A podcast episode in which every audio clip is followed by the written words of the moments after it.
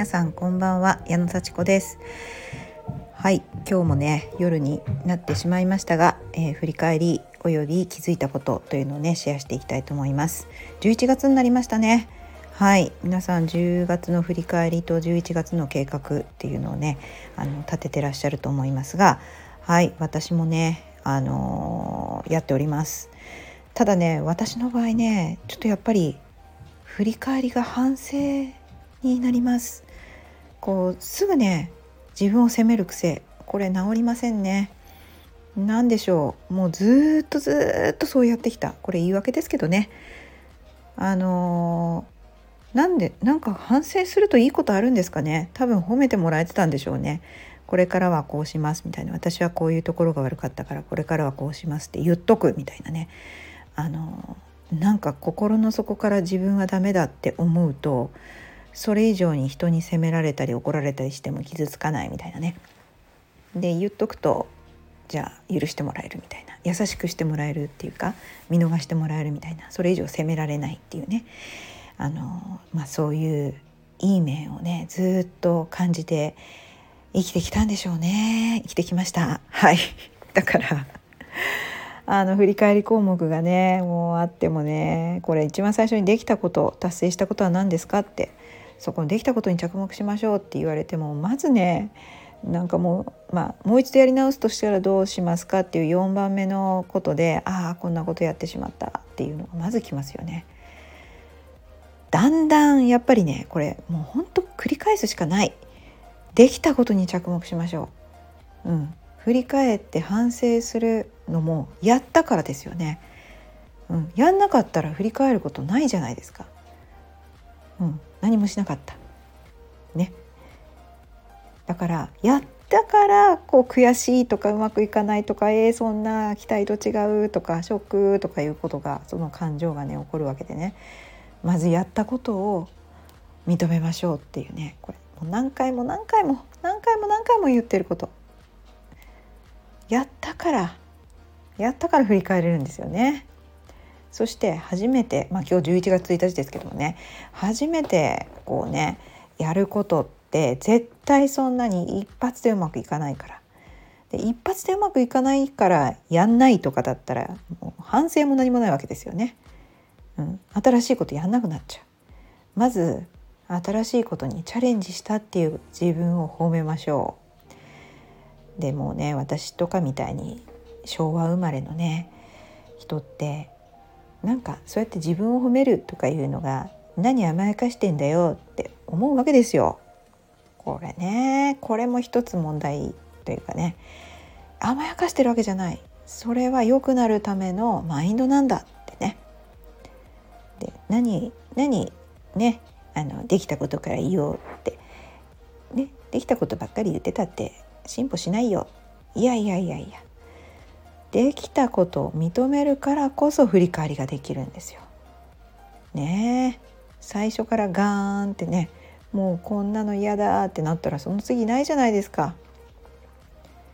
繰り返し繰り返しやっては変えもっとやっては変えまたちょっと違う方向行っては変えそうやって落ち着いて本当にうまくいく方法を探すわけですよね。うん。なんかそれがやっぱりできることしかやんない。できるからこそやるみたいな。できないことは不安だからやんない。分かんないからやんない。そこで止まる。これはね進歩がないですよね。なんでこう進歩がないって分かっててなんか自信がなくなってやめちゃうんでしょうね。もうこれやっぱり自己承認というかね存在承認の欠如だと思うんですよね。ダメだダメだって思って。でダメだダメだと思ってやるメリットもあるわけですよ。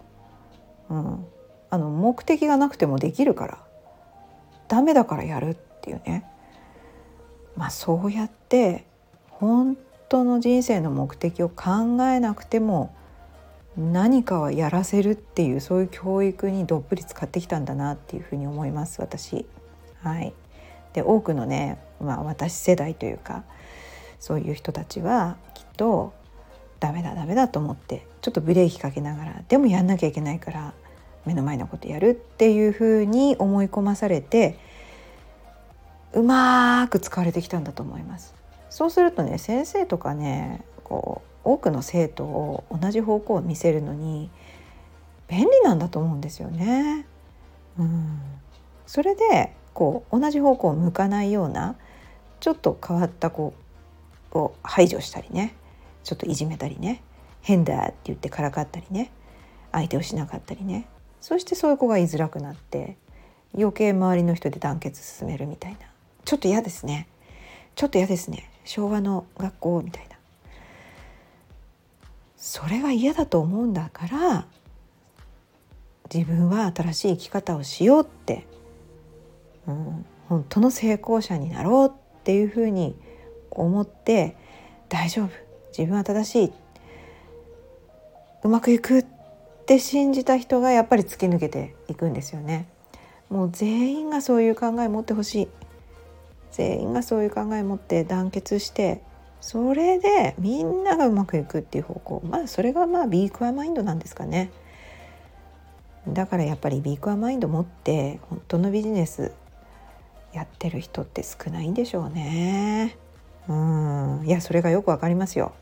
なんかねあの今日はね私はやっぱりできたことを達成したことを着目しましょうっていう話をねあのしたかったんですけどもね、うん、11月になって今年もあと2ヶ月焦るわけじゃないですけどもしっかりねやりたかったことっていうのに向かってやっていく。はい。だいぶできてきたと思いますよ。だいぶ進歩してると思います。皆さん1年ね1月から始めた目標ね6月でどうでしたか？7月でどうでしたか？そして11月今どうですか？忘れてることないでしょうか？ハッとしませんかね？また来年でいいやとかまた次でいいやとかって思ってませんかね？